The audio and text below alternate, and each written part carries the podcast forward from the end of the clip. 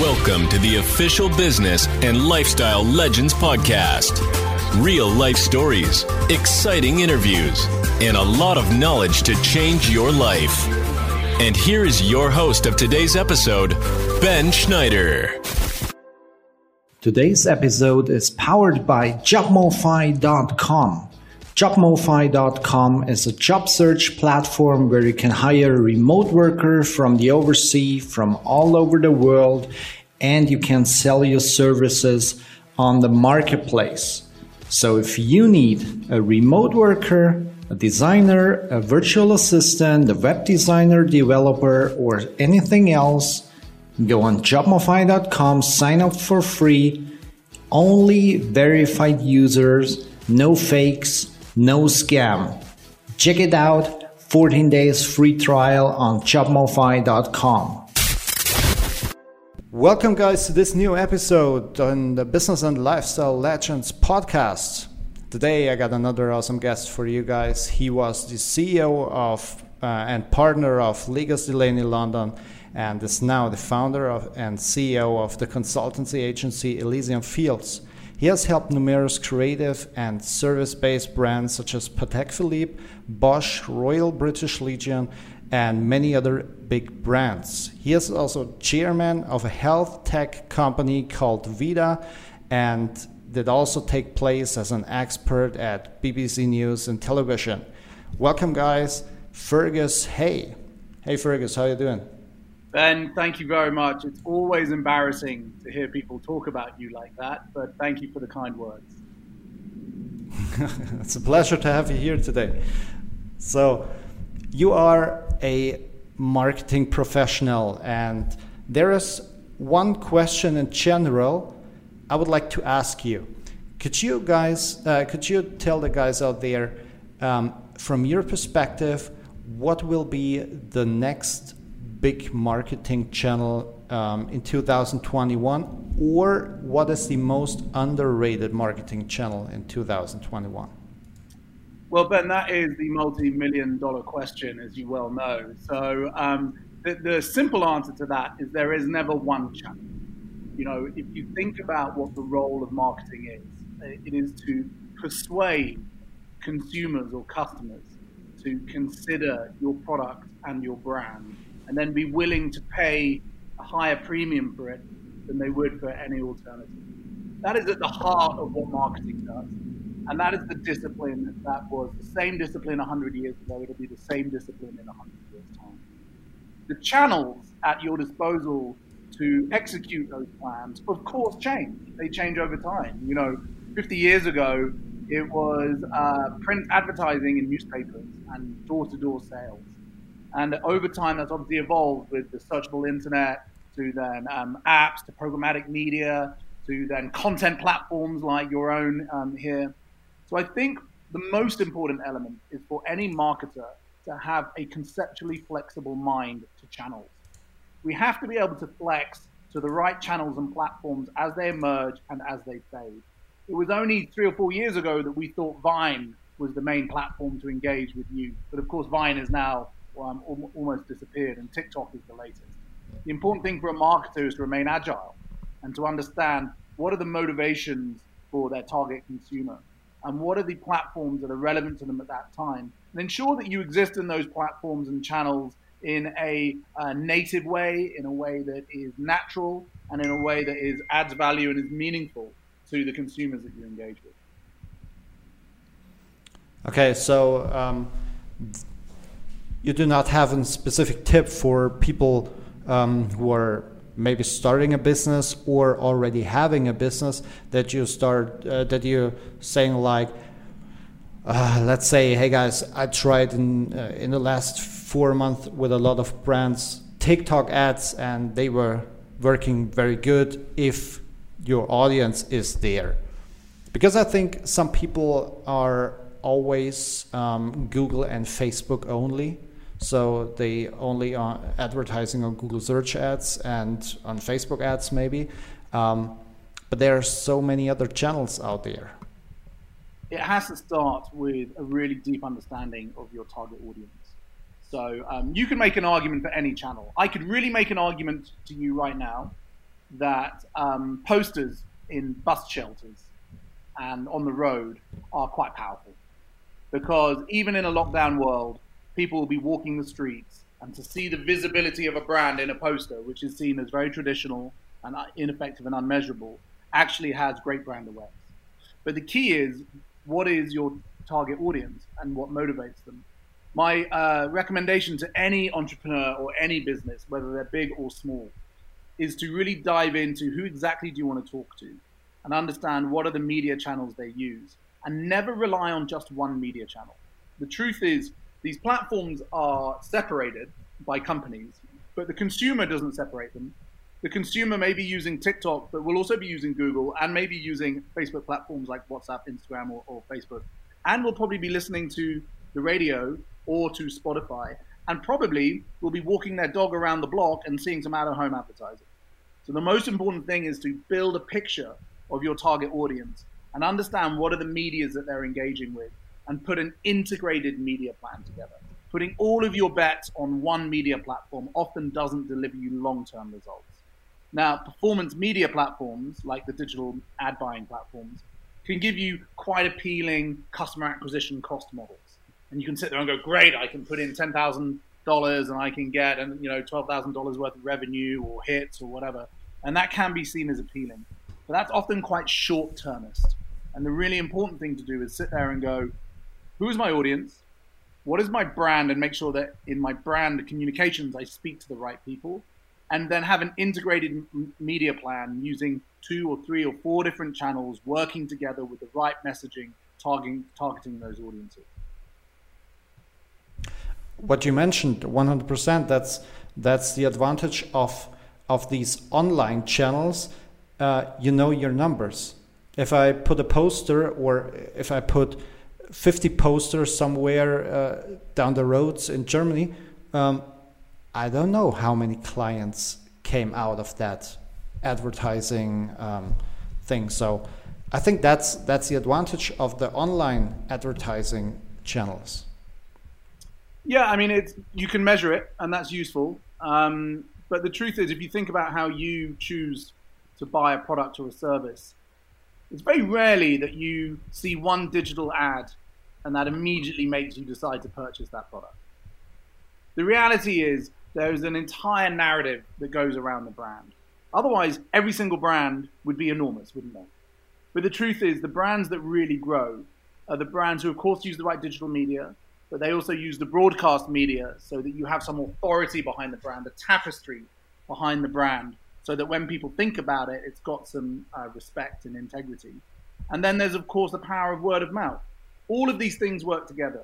Of course, you can measure the digital media, and in a way, that's a, a game that the digital media platforms have created in order to encourage you to continue to spend. But if you take a long term marketing view and then you build different dashboard measurements, including, for example, brand awareness metrics, brand equity metrics, that you tap into consumer research every six months to 12 months, you can see that the broadcast uh, media platforms, and I include PR in that, uh, have a equal, if not more important role to play alongside the hardworking tactical digital performance media. Merging those two pieces together into one integrated plan will give you absolutely larger returns on investment. That's an interesting fact you mentioned. Um, to have some other people's reputation. Um, it's not only if you if you guys are doing Facebook ads um, right now, it's great, but this is created by your own. But if you're advertising in a magazine or on a TV show or or in someone's podcast or something like that, you got them uh, their reputation also on your brand, right? It's all about reputation because in the end, you are persuading someone to change their behavior. And I'll give you an example. If you are a startup, uh, let's say you've come up with an innovative collaboration tool, you know, a mini Slack, and you launch it into the market. What you can do is you can target with digital media what we call the early adopters. These are people who are always looking for the new piece of technology. They're probably the first people to use the mini disc when it first came out. You know, they're the people who will want to experiment and try things. So often you'll see at seed level startup businesses, they get really, really excited because they can put in twenty thousand dollars, thirty thousand dollars worth of growth capital into a performance media plan, and they see, wow, look at our customer acquisition costs. It gets really low fast. Look at the volume of people who are coming onto our platform, and that is true data, but it's not long-term data because those people are the early adopters. Now, often then what happens is a business goes to Series A, shows the investors, look, we've got traction, we've got a good cost per acquisition model, we've got a good load of people who are onto our platform and using it, all the early adopters. And then they raise Series A money. They've got 10 million, 20 million euros. And they, they promised that they're going to widen the funnel. They're going to get more customers onto their platform. And on this collaborative platform, now they've kind of penetrated the early adopters. Now they need to go to you and me, and they need to persuade you and me that we need to stop using Slack and start using the new the new uh, the new platform, your platform. And in order to persuade me to do that, you need to be more than a single digital message. I need to read about you in the in the trade press. I need to see you in visible places to have the confidence that you're a real long-term platform. I need to hear from people I know that Ben's new collaborative platform is actually much better than Slack and it's faster and less cumbersome and I don't have that annoying notification every every second in my ear. All of that builds a picture of reputation that then will persuade me to leave something that quite honestly works and is listed on the stock exchange and is a famous business in order to try something new that may be a risk. And that is what reputation does. And for any small business that's trying to grow, you're effectively trying to get people to leave an existing behavior and try something they're not quite so sure about. And that's why reputation is so important. 100% on the same page. Uh, if you do you have an advice for for companies, uh, not not complete startup companies uh, starting from scratch, but maybe for companies who are doing, I don't know, 100, 200,000 in sales a month uh, or a year, let's say a year, um, are they able to also buy some some uh, yeah buy some reputation uh, or buy ads on those channels or are they too expensive or are there other possibilities? Because, um, for example, buying uh, an ad in a TV show um, or on a TV channel is quite expensive. So this would not be possible if you're doing, I don't know, 200 grand a year. Um, so is there any advice very, or possibility for them? Yeah, sure. It's very easy to uh, lose a lot of money buying media. And often the issue is that uh, people spend money on buying the media and they think that that solves the problem. But you have to have a really clearly defined brand before you even think about the media. You have to have a brand that speaks a human language, that is based on an insight of your target customer, and that has a communication style and personality that cuts through all the clutter. Because there are many brands who spend loads and loads and loads of money on marketing media but because they don't have a brand and a, and a personality, there's no emotional relationship with their target customer. So all of that media money is kind of wasted. They may get brand recognition. Oh, yeah, I saw that logo somewhere, but they don't get any brand connection, any brand equity. And that's what's worth the real value. So before you even think as a small to medium business that might have a couple of hundred thousand um, euros to spend on media, before you even think about deploying that media, I would start really being clear on the brand. Do I genuinely differentiate from everyone else? Because the multiplier effect when you buy 10,000 euros worth of media, whether it's digital, whether it's um, activation, or, or whether it's awareness media, the multiplier effect of having a differentiated brand that emotionally connects with its customers is huge, absolutely huge. So get the brand right. Then you sit there and you go, for my 200,000, what is it that I want to get my, what is it that I want as a return? Do I want to turn 200,000 euros worth of spend into 400,000 euros worth of revenue? If I want a direct revenue driver, then that will lead you to certain marketing executions. Or do I want to build my reputation over two to three years? And I see that 200,000 as an investment so that I can convert my sales activities at better levels because we're building our brand relationship with our consumers. That will lead you to a different set of medias. But it's really important that you define the brand what the objective is of this marketing um, program, and then you can choose the right medias to put together. And the counsel that I often give to any business, whether it's Coca-Cola company, Unilever, who I worked with for many, many years globally whilst at WPP, or whether it's niche brands um, like uh, like Bosch or Patek Philippe, or whether it's uh, you know venture-backed startup companies, which which I work with now. The advice is always the same. Once you've got your brand defined, think about the narrative and start with your PR program. What is it that the trade and the consumer media journalists should be writing about you?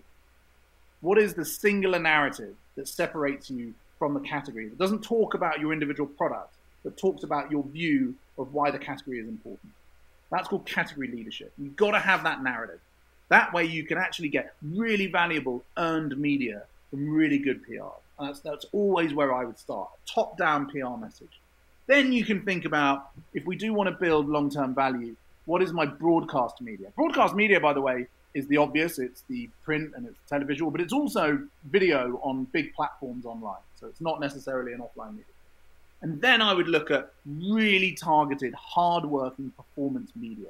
What are those targeted digital communications that have identified the right customer to then put your product and your value proposition and your price in front of them to convert them?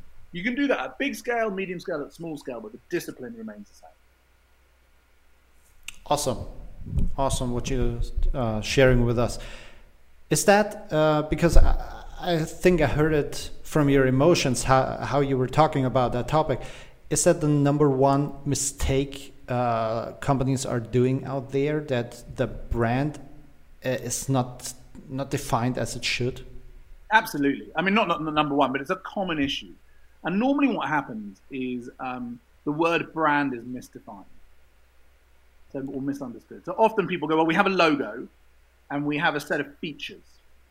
Actually, Uber is, a, is an interesting example of this. Take two businesses, two kind of unicorn businesses this decade.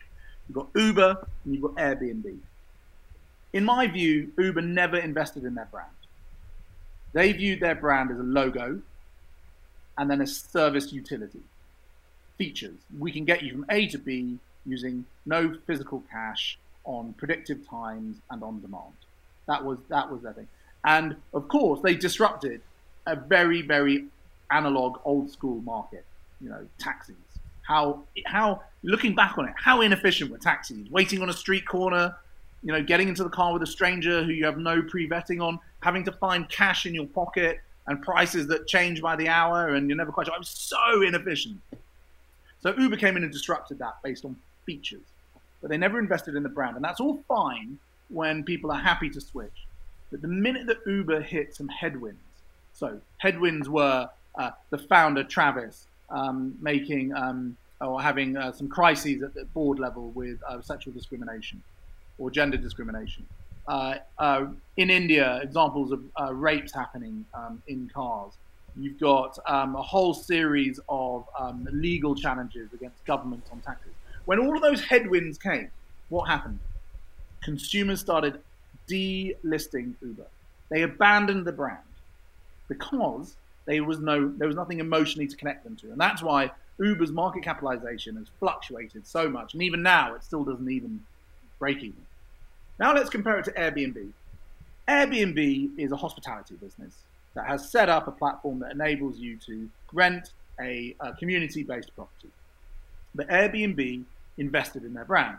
They, from the beginning, they said, we are community orientated, we're about uh, personal relationships, and we're about uh, decorporatizing um, accommodation and building experiences and communities for the better of everyone. Now, Airbnb have had way more issues than Uber. They've had orgies in people's houses. They've had murders in people's houses. They've had meth dens created in people's houses. People's houses have burned down. People's houses have burned. These are people's homes have burned down. The issues that Uber have faced, uh, that Airbnb have faced, are way bigger than Uber. But Airbnb had a brand. They had something that consumers emotionally attached to. They felt that Airbnb were contributing to society. They felt that Airbnb was an empathetic brand. And because of that, no one hates Airbnb. People feel that Airbnb is a really positive part of modern society. And that's why the IPO is so spectacular. And that's why you didn't see people coming off the platform. So that shows you how important it is to build a brand that has an emotional engagement with its audience, even before you think about spending on media. And the longer, and sorry, just to finish on that point, then, the proof is in the evidence. You step back and you look at really long term valuable brands. Brands like Coca Cola have invested in building emotional relationships. Nike have invested in building emotional relationships. New brands like Allbirds, amazing brand, have invested in building emotional relationships with, with consumers. Awesome. I like listening to you. so, um, definitely, guys, uh, what Fergus mentioned, a brand is not only having a logo. That's that's uh, very important to recognize. So if you if you're working with that big awesome players like Coca-Cola, for example, Unilever, um, let let's stick to Coca-Cola because everyone on the world knows that brand. Everyone. Why do they need you, or or what do they need from you when they came? Because someone could imagine, hey, Coca-Cola is that awesome big.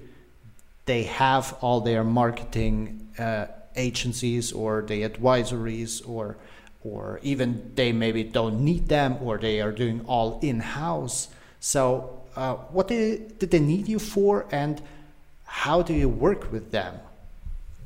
Look, that's a, it's a great question, and I had the privilege of working with the Coca-Cola company for about eight years whilst I was at Ogilvy and Mather, and I did that in America and in Asia.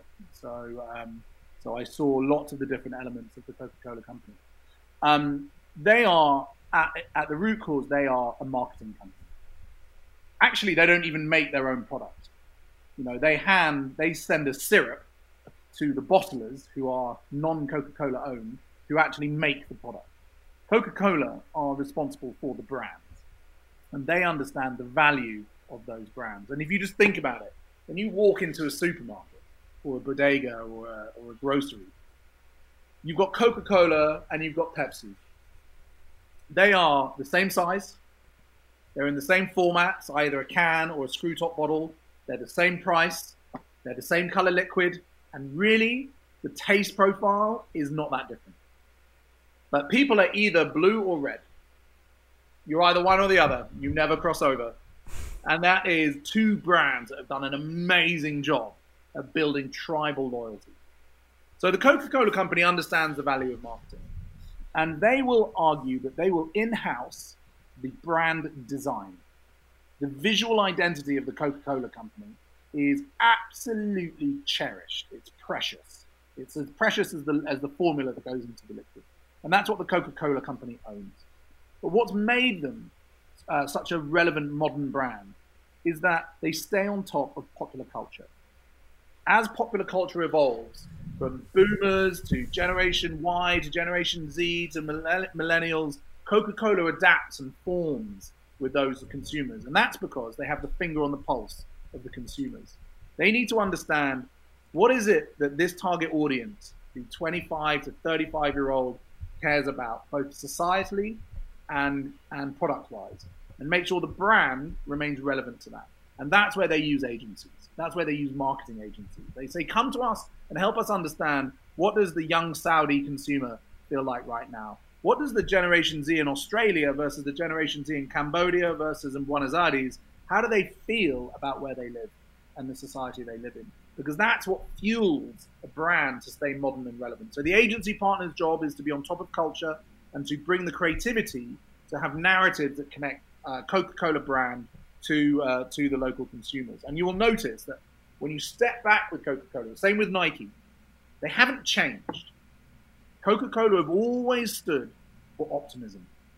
They've always stood for when the world is tough, whatever's happening, you can be optimistic. Whether it is the uh, very famous hilltop advert at the end of the Vietnam War in uh, in the 70s, to uh, the latest communications around um, around diversity and inclusion in America. The message has always been we're a brand that is optimistic, and that comes down to its product. When you open the product of Coca-Cola, the first thing you hear is a that is a sound that gives you a little bit of a lift. The product itself, when you put it on your mouth, it has a little bit of a hit. It makes you feel a little bit better. It's got to pick you up. So the optimism is rooted in the product. And that's what the Coca-Cola company will protect absolutely to, to uh, forever. And the marketing partner's job is to interpret that and adapt it to modern culture.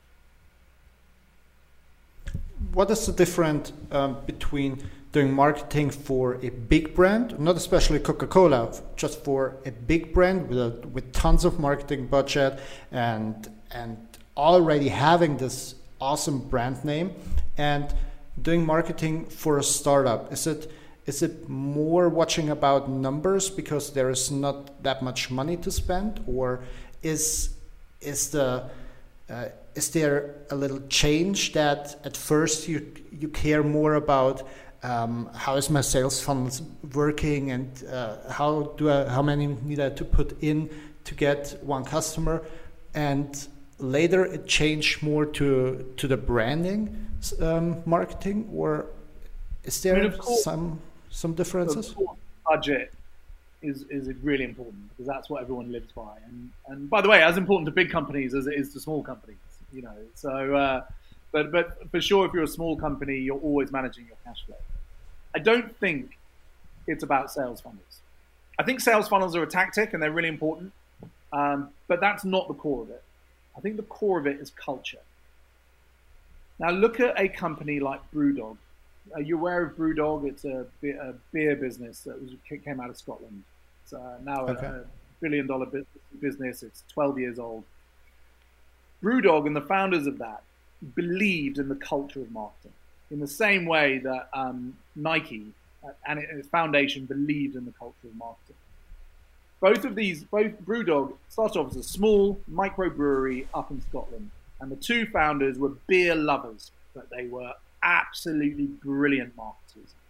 And with no budget, they built a tribal culture because it's in the culture of the company. They sat there and they said, who do we want to be? What do we believe in? Who do we want to talk to? And how are we going to differentiate ourselves? And that then informed their product development. It informed their product design. It informed where they put their, uh, where they distributed their product. It informed the stunts that they pulled in order to get PR media it informed the consumers they didn't want. You know, it's always important to decide who you do not want as a consumer. And that became a very powerful piece of momentum that really launched that brand to the scale that is now. It's, you know, it's a billion dollar beer brand that is 12 or 15 years old that came out of a small town in Scotland. And everything that they've done is rooted in this idea of being a beer punk. How do you fight against the mass tasteless beers like Budweiser and Foster's and Carlsberg and stand up for the independent beers that are made with love and made with taste and have got character to them. And they did amazing things. They, um, you know, they opened up their shareholding as a crowdfunding program. So there are thousands and thousands of what they call um, uh, punks, beer punks around the world who invested $2, $3, $5, and they're shareholders. By the way, that's a great return for them. But they built this tribal clinic. So for them, it wasn't about money, it was about culture. They understood who they were as a brand, who they were talking to, and how they were going to differentiate themselves from the category so that then they could build a brand rooted in marketing. And that is the same whether you are a B2B SaaS business, whether you are a bicycle manufacturer, or whether you are a beer beer manufacturer. Marketing has to be a culture, not a department that simply delivers um, ROI measures. Got it, got it. So you're chairman also of a tech company um, that relates to the health branch. Um, how's the marketing at the health um, sector? Uh, because I think dairy always market with uh, like being healthy, living longer, uh, having having a better feeling, something like that, right? So, uh, like every business, uh, it's really important to look to what's happening in the next one or two years. And, uh, and I would say this for any stock market listed business to any startup. You have to look at consumption trends. If you understand who your target consumer is, what is informing or directing how they're going to make decisions on where to spend their money. And the, there are two really important vectors that affect the healthcare category. Number one, the aging population is a crisis that society has never dealt with before. There's something like 70% of the population growth in the UK over the next decade is in the ages 70 years old plus. You've got a group of consumers who are living longer, great, but then having much bigger healthcare requirements, either on the state or on the private sector. And this is what we call a social crisis. Because as they get older, they will need more care. And the state infrastructure in the UK, for sure, is not set up to be able to care for these millions and millions of people um, who are going to be living until 85, 90. And so the drain on the economy and the drain on the next generation financially is a really big deal. There are very few people who are saving money for their parents' care. There isn't the banks aren't offering savings products to say, by the way, Ben, you should be putting away 100 euros a month because your parents will need 24/7 care when they're in their 80s and 90s. No one is saving for that. So this is a consumption trend that is a long-term, serious consumption trend. The UK government have recognised this. They've committed 76 billion of state funding to help the elderly and the vulnerable as they get older. And so when you look at consumption trends, then you can look at where products can fit and services can help. And then you can look at how to market them and who to market. So the first really important trend for the healthcare market is the aging population. And the second one is the impact of COVID. And COVID has shown for the elderly how vulnerable they can be. There was a stat that there was a 45% increase of death rates in elderly care homes post COVID. 45% increase because of COVID. So you can see that people won't want to send mum or dad into a care home. So then you sit there and you go, okay, the market is generation like me looking at my parents and saying they're 83, my parents. Let's get them a carer to come into their home to look after them. That's your market. And who's the purchaser? Well, I'm the purchaser. Not my parents, actually. I'm the purchaser. So who am I going to market to? Well, I'm going to market emotionally to my parents to say, hey, there's, there's help out there, services that you can trust, that can look after you in your home. And then the purchaser, who's me and my brother and my sister, the marketing will come to us going, right, Fergus, Alistair, Camilla, here is a suite of services that you guys can um, pay for to look after your parents in their home, to keep them in comfort, avoid them going into a care home. And here is a bunch of technology that enables you to monitor their health condition so that you can spot issues before they go into hospital, before they have to go into hospital. So when you ask how do you market, it always comes down to what are the economic drivers in your category, who are the purchasers and who are the beneficiaries, and then you can identify what are the barriers and the drivers you need to talk to on those two different people in order to sell your product or service. And that's what we're doing with Be VitaCare. Uh, let, us talk a few more minutes about that. Um, because I think it's not about the marketing side, but it's quite interesting what you guys are doing. So, which products, which technology could help these people? Is it is it like watches uh, who are giving you statistics about the pulse and uh, blood pressure and something like that? Or is there some AI involved? Are we talking about robots who are helping the people in their homes? So uh, I, I think I'm not that into this, but I'm quite sure that in maybe 20 years, we will have robots like in the movie I Robot with, with Will Smith, who are helping us in our household uh, with some some kind of stuff. Um, what do you think about that? And what what are you doing with your company? Which products yeah. are you serving? So really interesting. I think we have to be very very thankful to uh, the leading universities around the world because the likes of um, Imperial, Oxford, Cambridge they are producing incredible scientists who are developing um, hardware that will be able to monitor different um, behavioral patterns and different health issues around people. And I think we should be so grateful of all of that coming. I've seen so many of it. What we're doing is we're saying, look, let's take two or three um, pieces of technology, hardware, and put them in mum or dad's home. So to give you an example, there's a great company called Alli, A-L-L-I, and they've developed audio technology. It's a microphone that you put in mum's flat or dad's flat. and it monitors their sound patterns, walking around, coughing, going to the uh, toilet, flushing the toilet, and their sleeping behaviors. Sorry, and it monitors their sound patterns and it builds a profile. Now, if mum or dad start coughing at a higher rate than their normal baseline, that's an early indicator of a lung infection. If mum or dad start flushing the toilet more regularly than they normally do, that's an early indicator of a urinary tract infection. Now, those two issues to fine specimens of mankind like yourself, Ben, are not a big deal. You can take a pill and you can deal with a lung infection. But to someone who's 80 years old, a lung infection or a urinary tract infection, you can be 48 hours away from being in hospital. And the rates of uh, recovery once you go into hospital are significantly lower. So, what we can do is identify the early signals of, um, of, of, uh, of issues like a lung infection or urinary tract infection and alert the carer and the clinician that mum or dad has showing the really, really early signs of a potential lung infection so that you can treat it early. Now, if you catch a lung infection or a UTI early in the elderly, you can really deal with it with one pill in one day and it's not an issue. And our job is to build what we are doing is building a predictive analytics engine, which is AI based, but I'm less bothered about that but computes the data from the hardware to build a profile of mum or dad and then create alerts when we see really early signs of potential issues.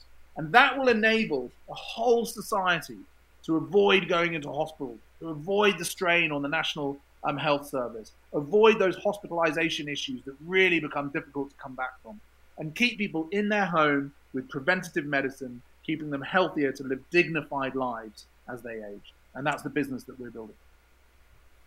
Awesome, awesome. I think you will help tons of people out there um, with their parents, but especially you will help their parents um, to live longer, and this is something, something, yeah, really incredible um, to do. And and so, with dignity, man. Yeah. I mean, that's the main thing. You know, aging is not a dignified process, and I think you know, enabling people to live in their home and catch issues before they become really critical is, is it's the right thing to do. Yeah, definitely, definitely. I know that my grandparents uh, died last year and they were, uh, I think, 92, 93 and 95 years old living in their home. They they were dying in their home. Um, but yeah, that was the best that can ever happen to them, um, dying at home. So in their comfortable surrounding and with with all of us and yeah this is that that's why that's why what you're doing is really important for the society out there.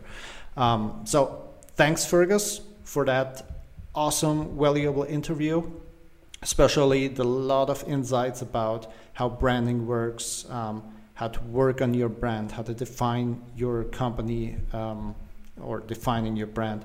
Um, yeah thanks for that. Uh, really appreciated to have you here. If you guys want to see more about Fergus Hay, just uh, click the links in the description. We will put it all there. Um, or you can Google for Elysian Fields for sure. And yeah, do you have right. anything to mention at the end of that interview to the crowd? Uh, be safe, be well, audience. and wish everyone the best of luck over the next uh, 2021. It's the year for the brave, the bold, and the creative, in my view. Yeah, definitely. So thanks, Fergus. Thanks, guys, for listening. Hope you will stay with us in the next episode. All the best for you guys. See you there. Bye bye.